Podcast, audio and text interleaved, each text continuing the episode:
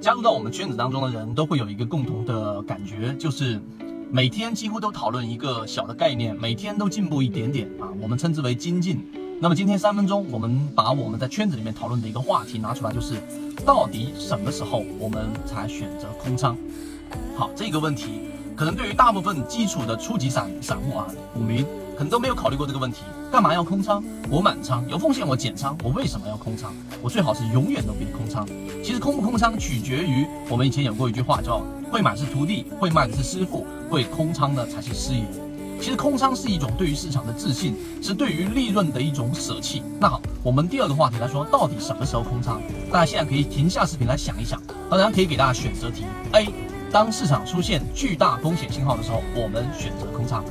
；B。当我看到大部分人都已经空仓的时候，我选择空仓。C，当我觉得市场有风险了，我不赚钱了，我选择空仓。D，当市场出现我自己判定的空仓信号，但是呢却没有巨大风险的时候，我选择空仓。你选择 A、B、C、D 的哪一个？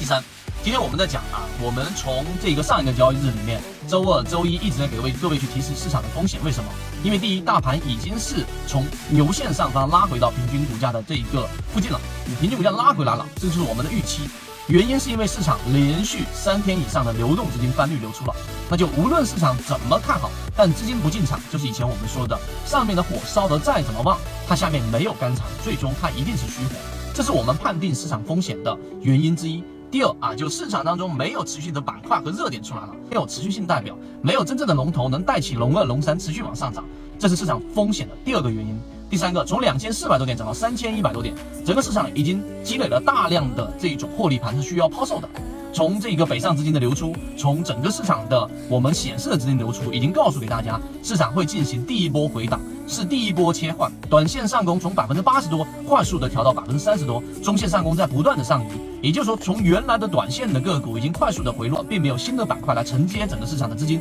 它怎么可能这一种一路高的往上走呢？对于市场长期我们是看好的，所以但短期上我们依旧不怎么看好，我们要告诉给大家，要学会空仓休息。所以回到刚才我们那个答案，答案是 D 啊。我们判定，我们认为，我们的经验告诉你是 D。你要有一个条件，并且这个条件只要是有空仓信号的风险，无论这个风险是大是小。有些人说一定是巨大风险我才空仓，那是错的。今天我在圈子里面给各位去聊，我认为只要你认为这个风险级别达到空仓要求了，你就该出来，哪怕它是一个中级的，甚至于中级偏下的风险，你都要选择空仓出来，哪怕你会舍弃一部分利润，因为市场从来都不缺赚钱的机会，缺缺的是你能够把你的本金给保住。这句话我记得巴菲特之前也说过。